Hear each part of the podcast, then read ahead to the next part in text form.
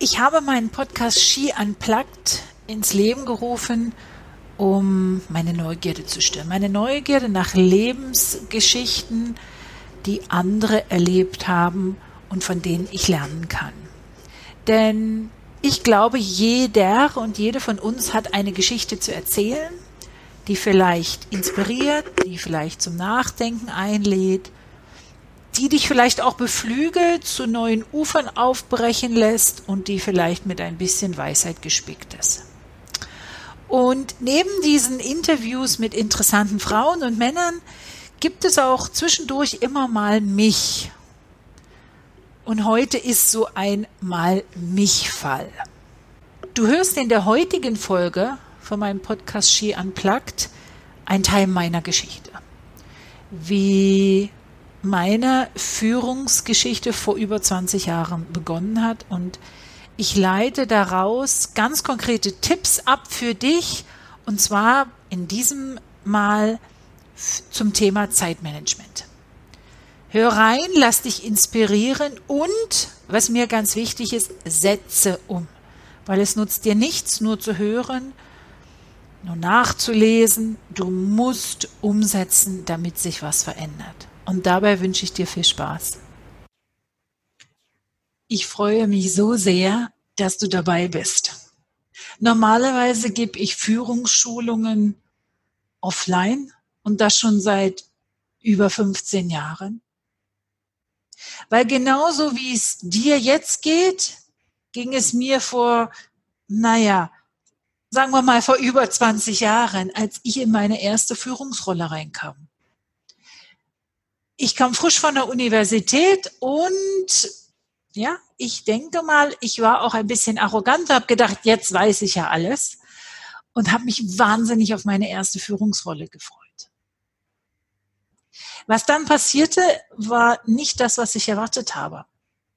Ich bin in ein Team reingekommen, was schon seit vielen, vielen Jahren existierte, mit einem Teammitglied, der der Meinung war, dass ich auf seinem Posten sitze und der vielleicht sogar damit recht hatte.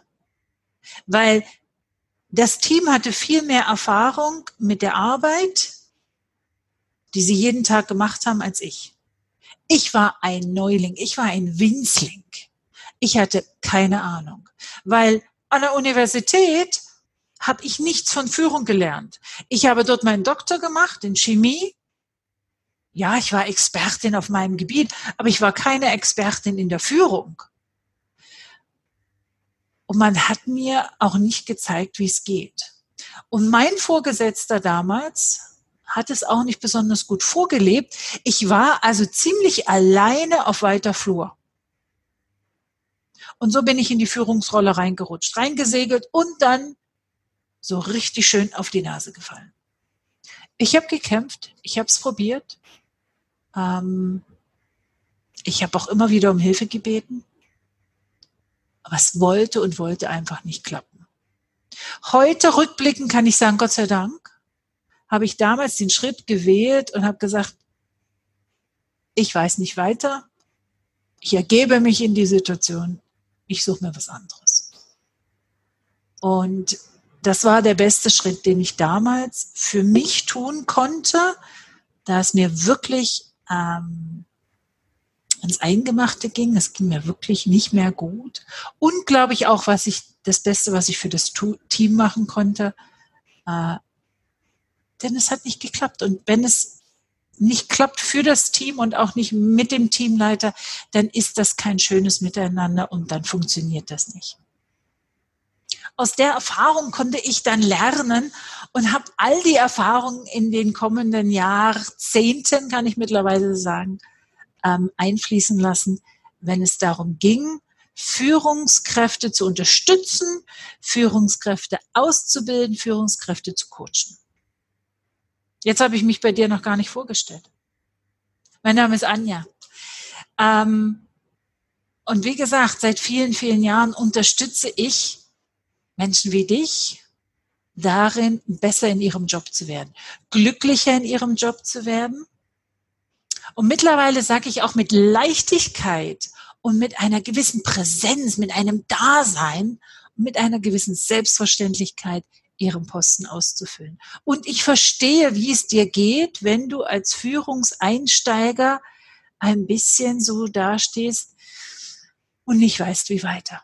Und dafür sind diese zehn Tage gedacht, dich zu begleiten, ein Stückchen auf deinem Weg zu einem anderen Verständnis für deine Rolle, zu einem anderen Verständnis über dich vielleicht auch.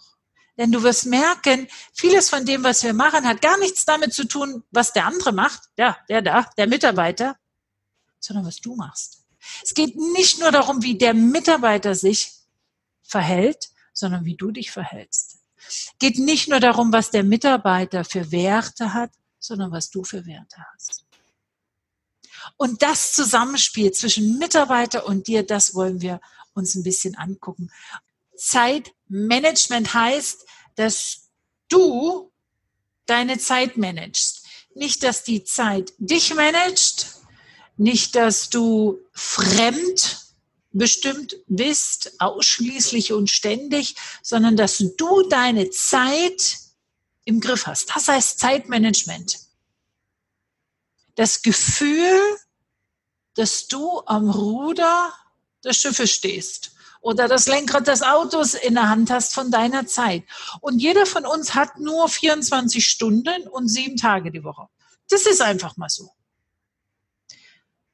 Und eins, was ich vor vielen Jahren gelernt habe, ist aufzuhören zu sagen, ich habe keine Zeit. Das stimmt nämlich nicht. Du hast 24 Stunden Zeit, sieben Tage die Woche. Genauso viel wie ich.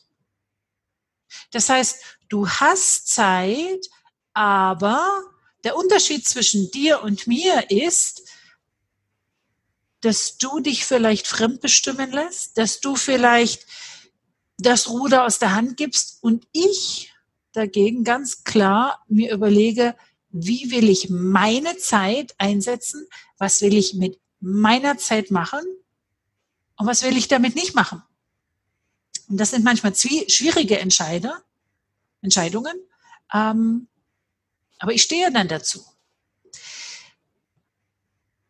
Ich möchte dir heute drei ganz praktische Tipps an die Hand geben was du machen kannst, damit du mehr Eigenverantwortung über deine 24 Stunden hast. Die Frage, schreib dir doch mal auf, wo die kleinen Zeitfresser sind. Was ist überhaupt ein Zeitfresser? Also ein Zeitfresser sind die kleinen Monster, die so happenweise, bissenweise von deinen 24 Stunden abbeißen und dann ist es weg. Das kann sein zum Beispiel, äh, wenn du diese Door-Open-Policy hast bei dir, was ja total toll ist, dass der Mitarbeiter reinschneidet und sagt, hey Anja, du, äh, ich habe mal eine Frage. So. Du hast ja nicht hinter deinem Schreibtisch gesessen und gewartet auf deinen Mitarbeiter. Und so nach dem Dreh, mal sehen, wer heute kommt mal schauen, was ich dann mache, sondern du warst ja mit etwas beschäftigt. Du warst vielleicht an einem Projekt beschäftigt, vielleicht hast du einen Bericht geschrieben. Es war sicherlich was Wichtiges, was du gemacht hast. Jetzt kommt dein Mitarbeiter rein. Ist ja toll, die Tür steht ja offen. Und du bist mit deiner gesamten Aufmerksamkeit raus aus deinem Projekt, raus aus deinem Bericht zu deinem Mitarbeiter. Wenn dessen Problem geklärt ist oder die Frage beantwortet ist, kommst du wieder auf dein Projekt, auf deinen Bericht zu sprechen oder schaust wieder rein. Und das braucht jetzt Zeit, bis du wieder so effizient im Thema drinne bist wie vorher. Das ist so ein Zeitfresser. Ein anderer Zeitfresser sind die Dinger hier. Ja? Ähm, ich bin mitten in der Arbeit und das Telefon klingelt. Hm, was mache ich jetzt? Normalerweise nehme ich ab. Ist ja klar, könnte ja was Wichtiges sein ist ein Zeitfresser. Das andere, das kann ich dir jetzt nicht zeigen, weil das direkt in meinem Computer ist, sind die schönen äh, Notifications. Ne? Eine E-Mail kommt rein, was kommt rein in Skype, in WhatsApp Beeps, in Facebook Beeps, auf Insta Beeps, überall Beeps. Und immer gucke ich, was ist da? Wer will was? Wo muss ich gerade antworten? Leute, das sind Zeitfresser. Alles ist wichtig, ist klar. Aber ist es in dem Moment wirklich das Wichtigste? Das musst du dich fragen. Also der erste Tipp ist wirklich, schau, wo deine Zeitfresser sind, wo du Zeit verlierst. Ist es an der Kaffeemaschine? Ist es im Flur? Ist es auf dem Weg zu, zum Meeting und, oder auf dem Weg zurück vom Meeting, wo x Leute dich anhalten? Jeder will bloß ein, zwei Minuten, aber hey, das summiert sich.